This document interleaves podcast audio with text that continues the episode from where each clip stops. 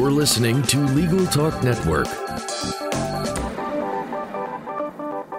Hello, Legal Talk Network listeners. This is producer Lawrence Coletti reporting to you about the 2015 annual Florida Bar Convention, which took place at the Boca Raton Club in Boca Raton, Florida.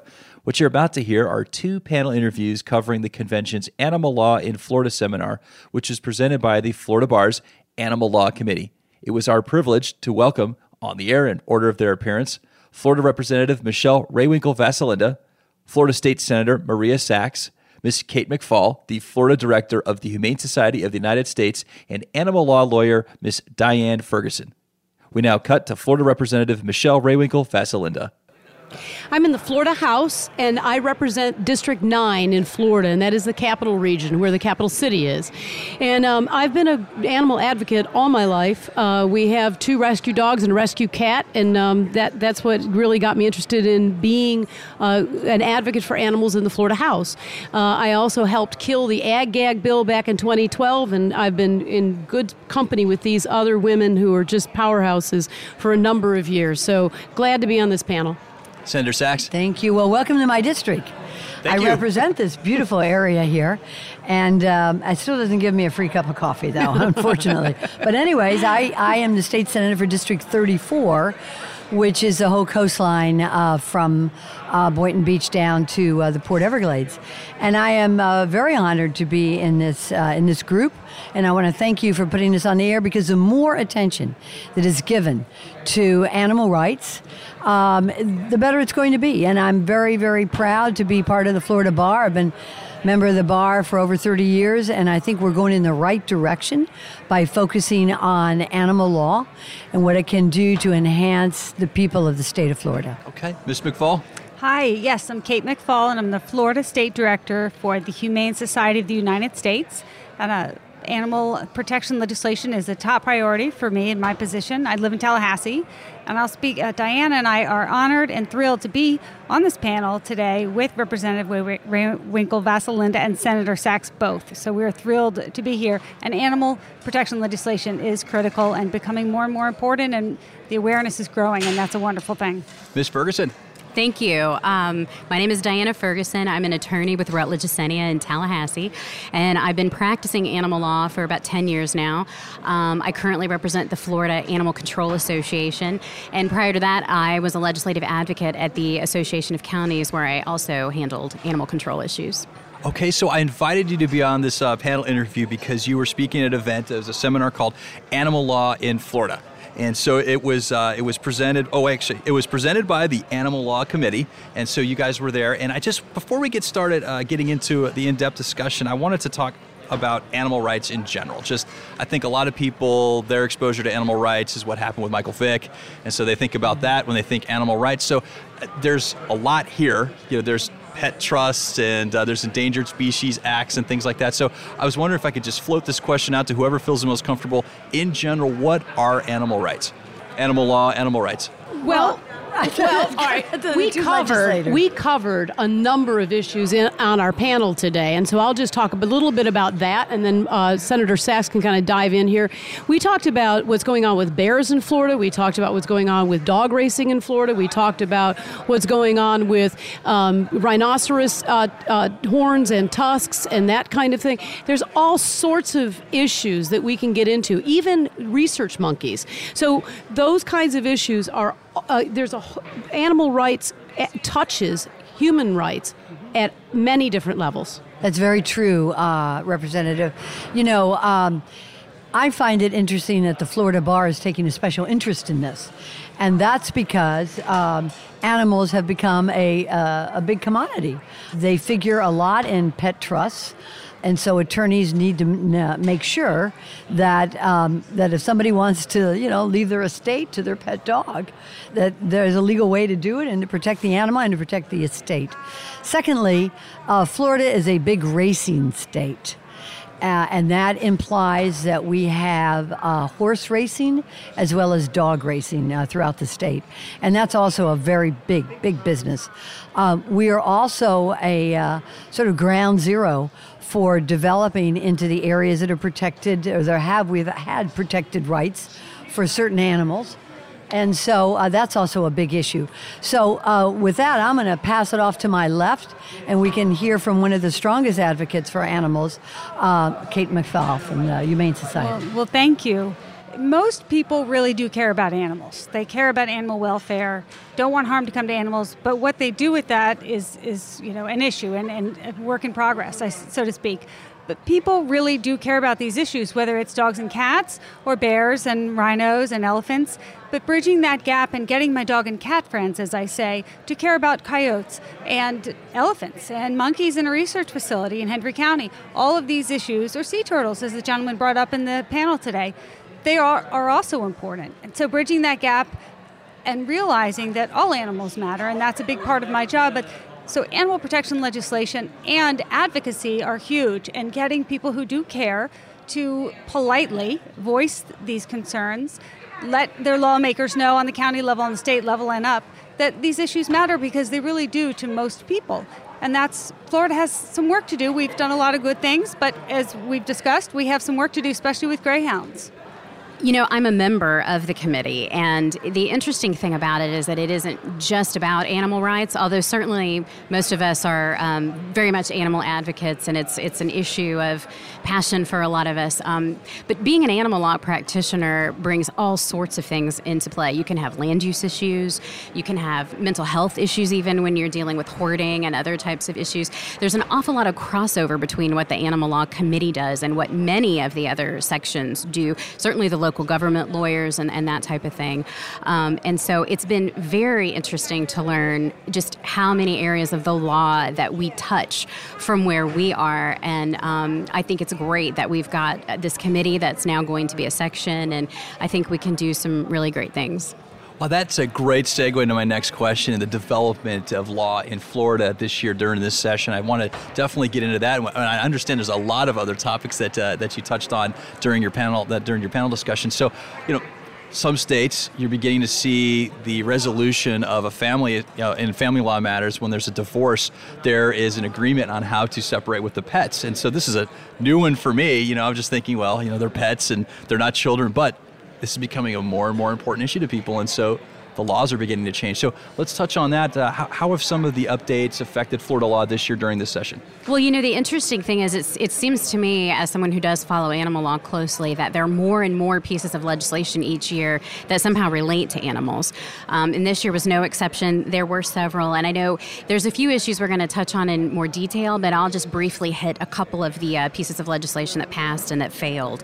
Um, one bill that I was personally very involved in was Senate Bill 420 by Senator Grimm that bill provides that when animal control agencies recover stray livestock, that they can be adopted rather than auctioned, um, and that's going to be great for animals like horses or pigs, goats. You know, animals that you don't often think of when you think of animal control, um, and that's a great improvement in the law there.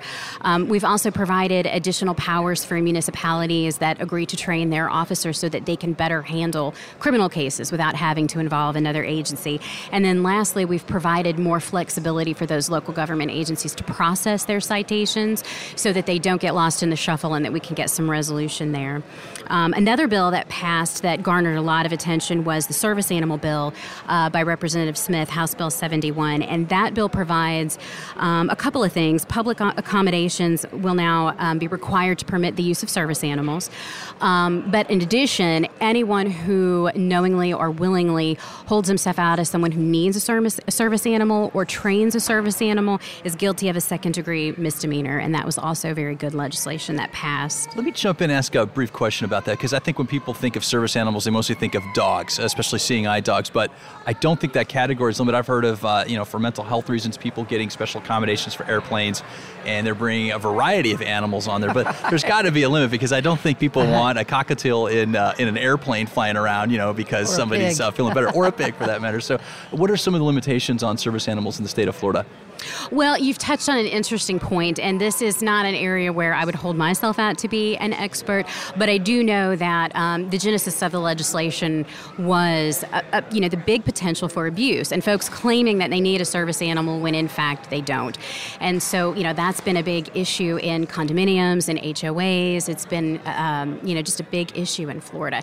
And so I think this bill is probably just a first step toward reining some of that in, but I think it's a very important one. I think it might include horses, miniature horses, and dogs. I think that that were that those two categories were mentioned in the statute, uh, dogs and miniature horses, as being. Uh, you know, qualified mm-hmm. to assist as service animals. I know that there are cases where folks feel like cats give them a certain sense of security. But I think what we're looking for here is service animals, those animals as described in the statute, as defined in the statute, that can actually do, uh, that can do physical things that the person who needs that animal cannot do for themselves, such as open drawers, uh, open doors, um, and uh, you know hear things that the person may be deaf and the animal will alert the person to noises around them. And of course, for the blind and physically impaired, that they would be able to walk with them. And and and so, as as uh, Diana said, to open the door.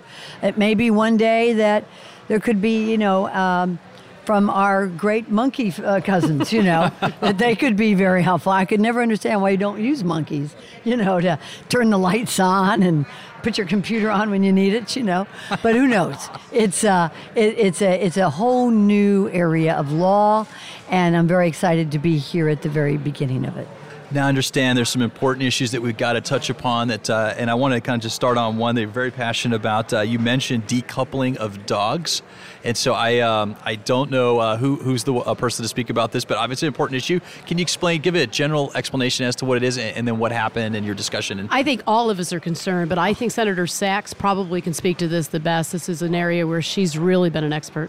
Well, this is a team effort on all of us because this is an old industry in Florida, and uh, I think that our our great advocate for all of us uh, has been uh, the Humane Society and Kate McFall and GREY2K, um, because I didn't know that much about uh, racing dogs. I'd never been to a, a racetrack, and uh, but I do know that it is part of Florida's history. Uh, you know, racing dogs started here uh, about the time of the Depression, and and a lot of folks like it back in those days. But now uh, we have no more need for this type of business. So I think that what we've been trying to do in the legislature, and uh, my good friend uh, Representative uh, Rehwinkel Vasilinda has been my colleague on the other side of, of, of the chamber, is to is to educate the people of Florida that we can no longer continue with this cruel, inhumane sport on these beautiful, noble animals where we lose one every three days to racing. I we didn't know that. One greyhound every three days dies uh, because of racing. We don't need this anymore. It's not, this should not define us as a people. And, uh, and so I think that. Uh, a couple, a couple. We're going to keep trying. We're going to keep trying, and uh, with the great advocacy of uh, the Humane Society and Kate McFall as their as their spokesperson, I, I I know that we are one day going to outlaw this uh, this inhumane sport. I'd like to hear what uh, what Kate McFall has to say about it. Well, thank you. And Senator Sachs has been a real champion for Greyhound decoupling, and it would just take that mandate away so that tracks can choose for themselves should they want to keep racing or do fewer races. But right now, they're made to, by law, keep racing even though it's not profitable. I mean, no one goes to dog races anymore. I mean, it's just, it's a thing of the past. And the tracks are losing money. The state spends more money regulating this industry than they bring in in tax revenue. It's crazy. So, as a taxpayer, that's frustrating because the state is losing money on this. It's inhumane. The tracks don't want it, and it's it's just doesn't make sense from any way you look at it. And lawmakers on both sides of the aisle absolutely support this. Pretty much everyone does. And uh, my colleague Carey Theil with GREY2K USA, we work very closely on this, and people see us around the Capitol and they say, it's the dog folks, it's the greyhound folks. It's such a well known issue. Everyone knows about it. It is time for Florida to get rid of this. And again, decoupling is just taking away the mandate. Ultimately, we will ban it outright in Florida. we'll do the decoupling first, and greyhound injury reporting, which is transparency so we know how many dogs are being injured. Right. All right. You know, one thing I'd like to talk about is the research monkeys. We talked about that on the panel, um, and we have research monkeys being brought into the state of Florida, new business that's been uh, created and now is being promoted, and we need to be very careful about that. We've had research monkeys escape in Florida for decades, oh, wow. and they're around and about, and they cause problems for agriculture.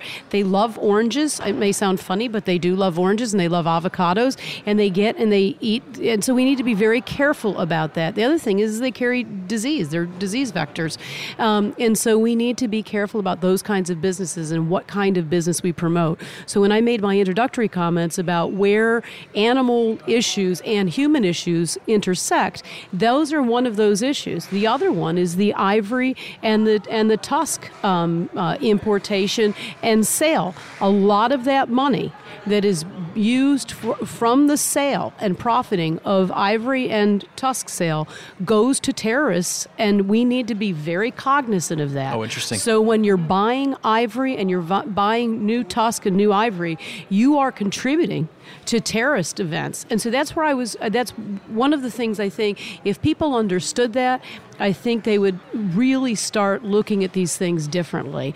These, there's an intersection of where the animals and human beings intersect, and it is in research monkeys, one of those areas, and in um, tusk and, and horn. And I'm going to say something nice. What because well, you know, I know in Hendry County, You always say something nice. Well, I'm trying to be. I, I want to look at the. I want to look at the. Uh, at, at, at the best that Florida can be, and uh, and you know we have a real issue in this state with uh, with uh, lack of honeybees.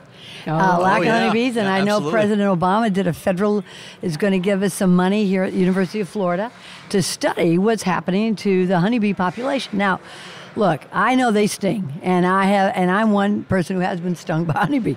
So, so what's the reason that we want to encourage honeybees? It's because they provide over 60% pollination for our crops. And in Florida, believe it or not, we sit here in the Boca Raton Hotel, we can't imagine that we are the second uh, most productive agricultural state in the country. So if we lose our honeybees, we are going to lose a lot of the revenue that uh, that produces our beautiful crops, and so that's a, that's become a big deal. And, and I want to be able to make sure that we do legislation on that, and uh, also on. And I know Leon County has passed a county ordinance allowing for family chicken coops. You know, backyard chicken coops. So I look forward to also becoming a little more friendly and more organic with uh, use of, of this beautiful area of Florida that we have and following the lead of, uh, of Leon County uh, and making sure that, uh, that you know, look, um, you know what kind of people you are by the way you treat your animals. And I know that Floridians love their animals. You only have to go to our mall to see folks in a, with a baby carriage and inside is a little puppy, you know? It's so precious. But in the same, same sense, uh, we are committed, and, and it is up to us and the Florida Bar to open, open the doors to see what, how we are really treating all the animals in our state and to make sure that we treat them with respect. And I think Senator Sachs has some great things that she said here, and I think that really is a is a great way to approach this. You know, the other another place to come at this too is biodiversity. And if if we are concerned about the planet, we should be concerned about all the creatures in it, which the bees, um, you know, the bears, uh, the turtles, all these kinds of things that really help make our world what it is. And as we start chopping uh, away and seeing um, extinctions happen, I think we're losing the kind of world that we would like to see preserved, and we need to be cognizant of that. And something like the Animal Committee, um, Animal Rights Committee here at the Florida Bar, that's now going to be a section, I think that's a, a consciousness raising piece too because one thing that Senator Sachs said on the panel was you know when when a section of the Florida bar speaks there is credibility in that with legislators it's great to have lobbyists who are passionate and well versed and, and very knowledgeable about these issues come to us and talk to us. But it's also something for a Florida bar, for the Florida bar to have a section uh, that will be speaking to these issues and, and looking at the laws and reviewing them. So I'm really excited about that. Uh, and I think it's a place where, once again, we can see where animals and humans intersect and where we have mutual uh, interests, as, so to speak. Um, and, and so th- that, that's very exciting, and I, I see that, that we're, we're moving in those directions one thing I wanted to add to what Representative just said about people come to people in Florida love wildlife. They love animals. People come to Florida to enjoy the wildlife we have here. And because Florida is a long, skinny state, the preservation of wildlife corridors and connectivity is huge, huge issue for all wildlife.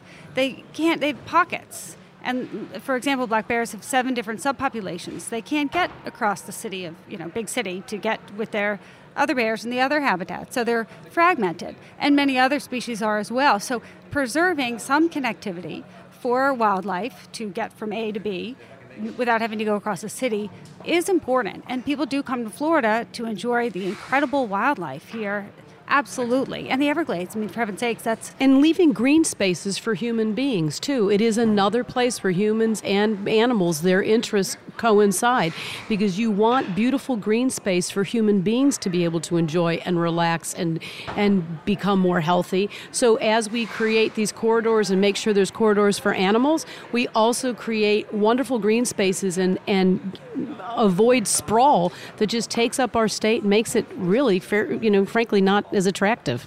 I think you made some very good points. I've learned a lot about animal law, but you know, you know, we talk about law. We've been talking about a lot of different areas of law since we since we arrived at the convention here, and and uh, this one's really interesting to me because, you know, in law we give up certain liberties to live together. So we have this social fabric that holds us together. But this is really interesting. For me, I'm learning a lot here. There's a different fabric as species of this planet. We all have to kind of go together. We all need to make some sacrifices so we can so we can have better we have a better planet. But uh, you know, it's it's in our best interest to to do manage this the best that we can. So no, it's wonderful to hear all the programs that are going on here. But uh, wanted to uh, just ask one more question before we close it out. Um, the Animal Law Committee. So how do you get involved? And um, you know where, where can people reach you? Well the animal law committee as a couple of folks have mentioned on the panel is soon to become a section.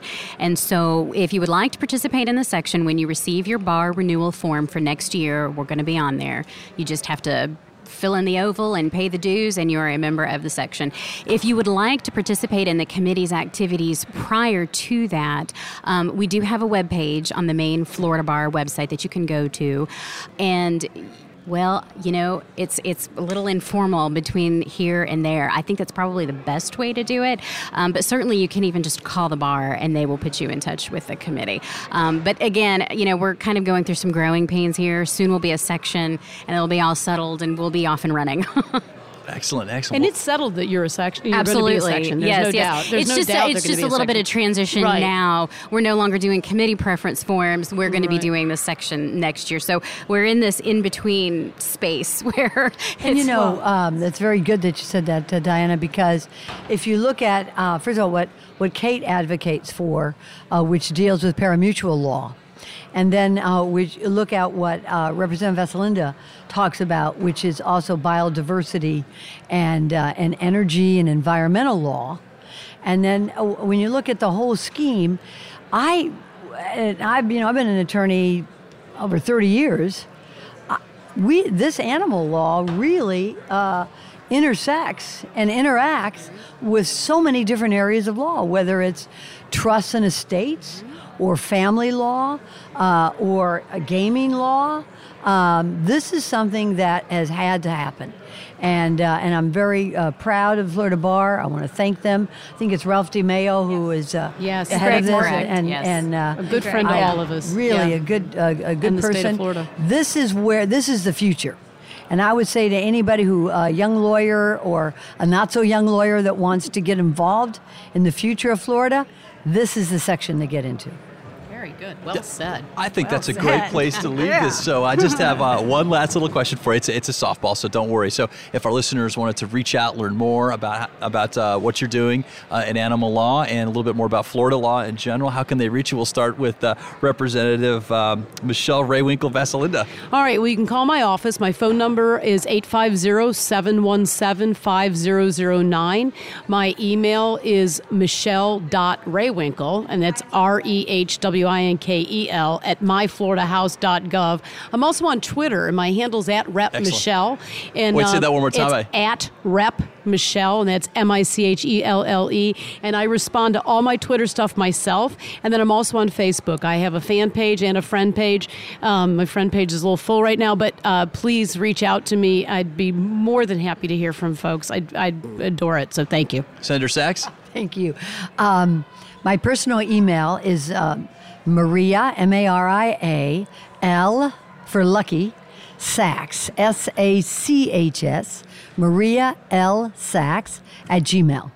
And uh, I, I have a um, website that you can connect uh, with, or um, I have a Twitter, but, uh, but call me up. I'm at 561 area code 945 8800. That's a personal uh, cell phone and it is a uh, personal email. So, uh, and if you want to connect me with the government, you can just look it up on the under state senator. Uh, but let me know what issues you may have. Um, I know that uh, uh, this is an exciting new area, and I look forward to hearing from anybody who wants to get involved. All right. Ms. McFall? Sure, you can reach me at kmacfall at humanesociety.org, and that's M A C, or Florida at hsus.org, which is a little easier, or 850 508 1001.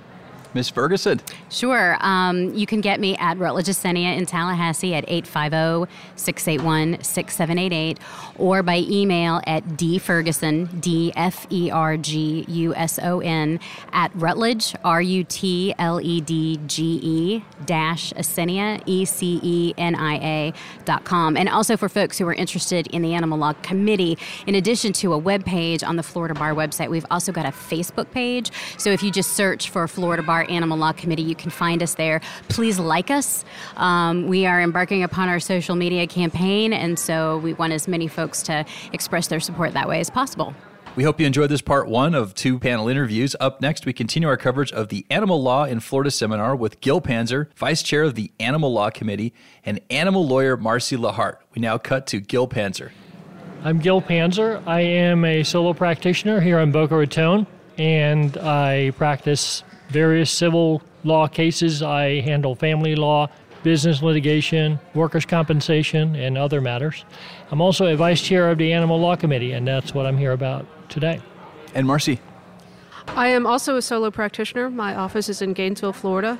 I handle animal law cases. So I represent people who have legal problems that involve their pets, things like veterinary malpractice, pet custody issues, dangerous dog cases if somebody's dog bites someone and the county wants to take their dog away. I am one of the lawyers you can call. Okay. Well, in an earlier interview today, we covered uh, the seminar that you that you spoke at, uh, titled "Animal Law in Florida," and we had a few guests that stopped by and gave us some information about what's going on, uh, including uh, Florida State Senator Maria uh, Sachs and uh, Florida Representative Michelle Rehwinkel Vasilinda. Uh, Miss Diane Ferguson from the Florida Animal Control Association, and Miss Kate McFall. She is the Florida State Director for the Humane Society of the U.S. And so they gave us uh, a lot of information about what you guys are doing uh, with the uh, with the Animal Law Committee. And so, uh, Marcy, you had a different segment of that same seminar, and it was titled uh, "Career Animal Lawyer: Can You Make a Living?" So, can you give us a fifty thousand foot explanation as to what that's about? Yes, I talked about some of the kinds of cases that I take in my practice, um, how it is very difficult to make a living trying to find clients that are willing or able to pay for animal law representation by the hour. What I have learned after 20 years plus in this business is to take cases that have prevailing party attorney's fees provisions. That means that if I win, the other side pays me. And so, for example, in a Fair Housing Act case, when I prevail, it's the condo association that pays me. I've handled a lot of public records and open government cases where whichever government is withholding information is the one that ends up writing me a check at the end. It's been very lucrative to my practice because I've never been very good at getting my own clients to pay me. I'm a little too soft hearted. Gotcha. So now, animal lawyer, uh, you know, there, we talked uh, some about the issues and the laws being developed uh, over the course of this session uh, when it comes to animal law, animal rights. Uh, but uh, as an animal lawyer, what what kind of issues do you face when it comes to animals, their rights, the laws? What, what kind of issues are you facing? Well, I'm not an animal rights attorney. Animals don't have rights under the law. I represent people who own animals that have problems involving their companion animals, their pets. The bulk of my practice is representing people who have disabilities, either a mental or physical disability, that rely on an assistance animal. So some of those animals are trained service animals. Some of those animals are what are called emotional support animals. They don't require any training, but being able to live with them means a lot to someone with auto- autism or Alzheimer's or severe depression or someone who suffers from panic disorders. And unfortunately, a lot of condos in South Florida don't like to make exceptions for anyone.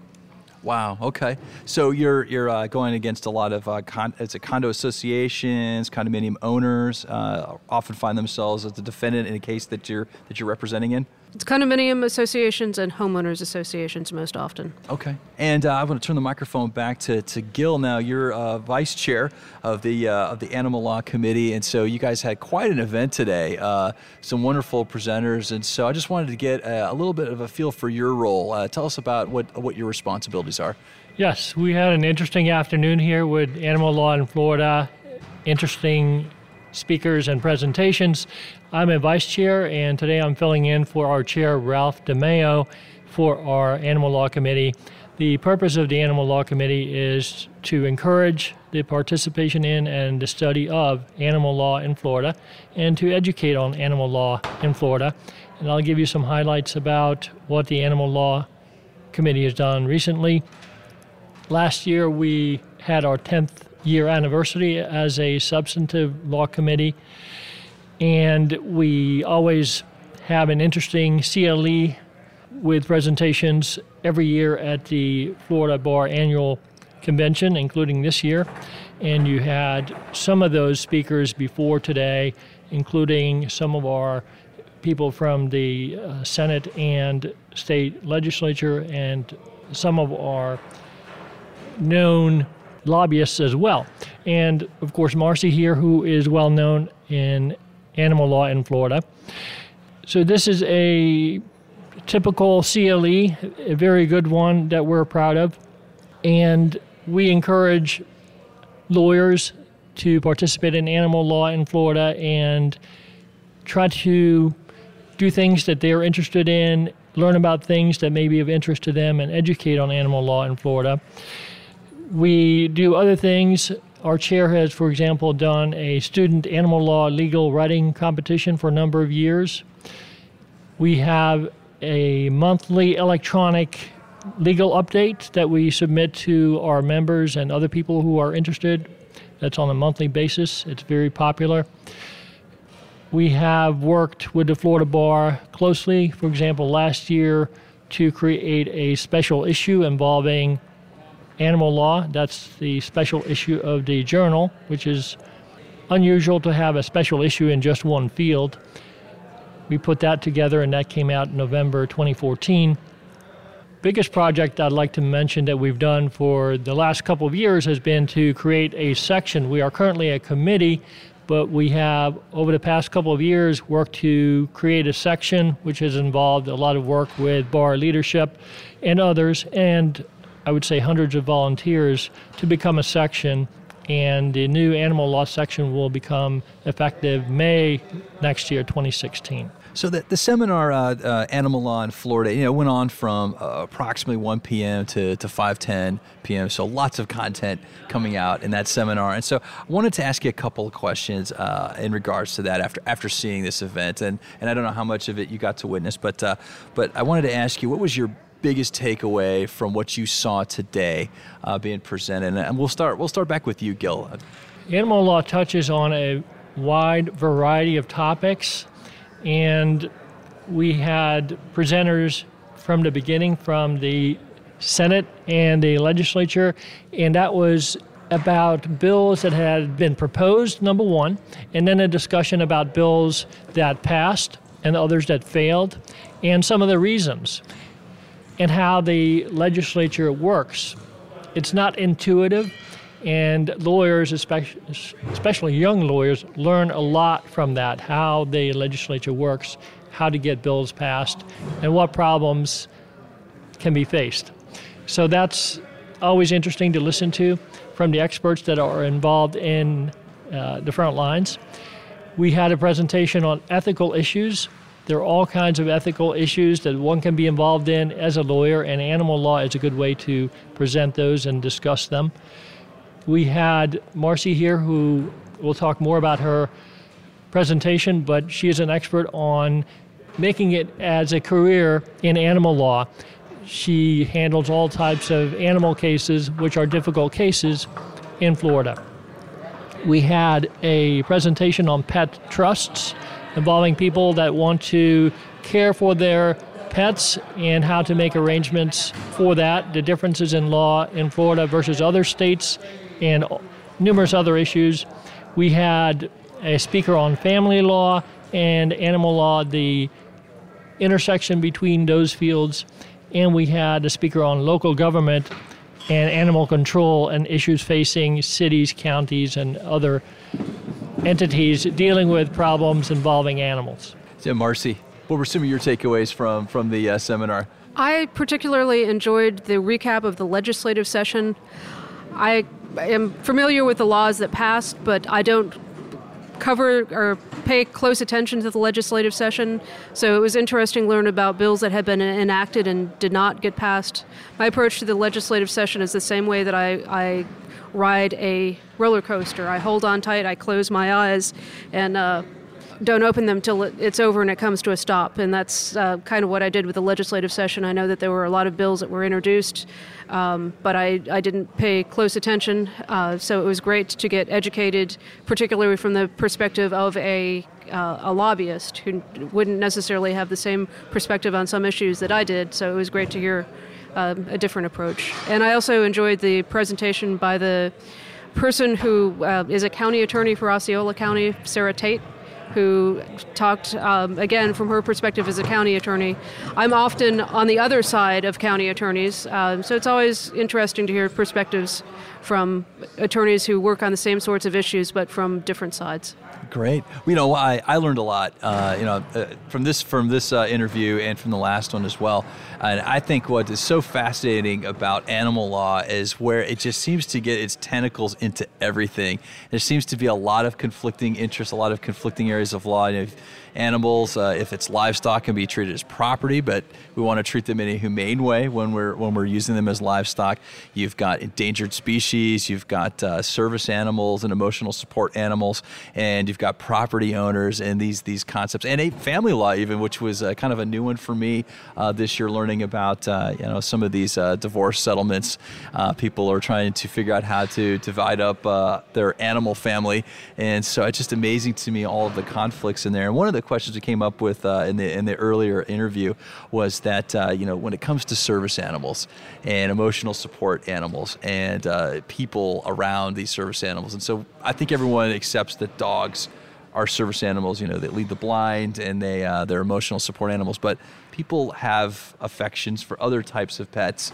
And so I was just, I wanted to uh, just kind of get a feel from you, uh, uh, Marcy. Uh, you know, you represent these clients how do you feel about that? Where's the limit on that? I mean, you can't have you know a pet pig or, or a pet horse sitting on the plane next to you when you want emotional support. So, so where, where do you think the line ought to be drawn there when it comes to an emotional support animal? Well, I think there's a lot of confusion about the difference between an emotional support animal and a service animal. Um, you are allowed to have an emotional support animal on a plane, but it has to meet certain criteria. Um, I don't think a pig would. However, I did have a case involving three autistic children in Marion County who had pot bellied pigs that were their emotional support animals. They lived in an area that was not zoned for livestock. Under the county's code, pot bellied pigs are considered livestock, so they were commanded to get rid of the pigs. Fortunately, I was able to sit down with the county attorney after writing them a letter and formally requesting an accommodation under the Fair Housing Act.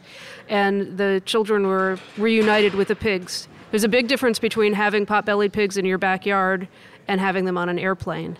I hear a lot about the, the supposed travesties of fake service animals. I think a lot of that comes from misunderstanding. Even people who have emotional support animals don't necessarily understand that just because they have a letter from a dog trainer doesn't mean that they can take their dog to a restaurant. But I've also found situations in which trainers dupe people. They convince them if you give me $5,000 and let me take Fluffy for a week, when you get Fluffy back, Fluffy's going to be a trained service animal and you can take Fluffy anywhere. Well, that's not true. But people are misled and they don't know any better. So this is a question I've always just been curious about. You know, I know that people are allergic to dogs, and so I see animals on planes, or I see dogs in the plane. I guess not all the time, but enough where I notice it. You know, and it's usually small dogs in those little uh, carry-on bags and stuff. I've always wondered. Is have you have you seen a lot of resistance on that? It's like, hey, I'm allergic to this dog. I don't want to sit in a plane with this dog or or a cat. Are people using uh, bringing cats on planes as emotional support? Can they do that? I I just have a. It's just a matter of curiosity for me. Well, if an animal is small enough, you're actually allowed to travel with it as a pet. It doesn't have to be a therapy animal or an emotional support animal or a service animal. And some animals that are taken on planes are cats, and some are small dogs. What about um, uh, reptiles and snakes and things like that? If they're small enough, can you bring them on the plane without a special accommodation as well? I don't think so. Okay. I'd, I'd, find that a little hard to swallow. Okay. I just it's a matter of curiosity for me. It's just kind of it's a fun area of law, and you know, I I think because it, we're so entrenched, you know, with with our planet and you know, all the species here live together. There's so much intertwining. You know, we we, we consume animals for nutrition, and uh, you know. Speak for yourself. Oh, I'm sorry. I'm sorry. I did not mean to speak for you, Marcy. so, but uh, but you know, it's just it's so it's so interesting how all of this how it all spindles out. So it's been a real education for me. So I do have one last question for you before uh, before we conclude our interview today, and uh, you know I there's been a lot of developments in, in Florida this year when it comes to animal law, and so uh, we heard a little bit about that on the last on the last panel. Uh, but what I'd like to do is uh, do kind of a follow up to that question, and that's this: if if you could change one regulation or one law within the state of Florida, what what would it be? And I want to ask both of you. I want to get two different opinions to close out the show with, and so uh, you know what, Marcy, we'll start with you. If I were queen for the day and I could change one thing about the Florida statutes, I think I would change the way that veterinarians are regulated. Um, when someone files a complaint against their veterinarian, it is confidential until it gets to a what's called a probable cause panel. So you could be going to a veterinarian that's had 17 complaints against him or her and not have any way of finding that out because probable cause was never found. Okay, and Gil? The one thing I would change is the law treating animals as property. We know they're not property, and that rule is really a dark ages type of law. We know that animals can suffer, and everyone recognizes that. It doesn't matter who I talk to, what political affiliation it is. There is so much room for consensus building on that subject and making that change that I think everyone is in agreement that those types of changes in, in the law should be made, and there's a lot of room for improvement from what we have at this point. I think it's a great place to leave the show here. Uh, guess we've run out of time, but uh, it's been a wonderful. I, I really enjoyed my time with, with, your seminar today. So thank you so much for being part of it. I, I want to uh, thank uh, Ms. Marcy LaHart and uh, Mr. Gil Panzer, but I, uh, I wanted to, uh, just for the benefit of our audience, if you could leave some contact information, if listeners wanted to get a hold of you, how can they reach you? Marcy, let's start back with you. My email address is marcy at floridaanimallawyer.com. All three words spelled out. And Gil? My email address is gil, G I L, just one L and Gil, at gilpanzerlaw.com. We hope you enjoyed this series of panel interviews as much as we had recording them. This has been another edition of Special Reports. Until next time, thank you for listening. The views expressed by the participants of this program are their own and do not represent the views of, nor are they endorsed by, Legal Talk Network, its officers, directors, employees, agents, representatives, shareholders, and subsidiaries. None of the content should be considered legal advice. As always, consult a lawyer.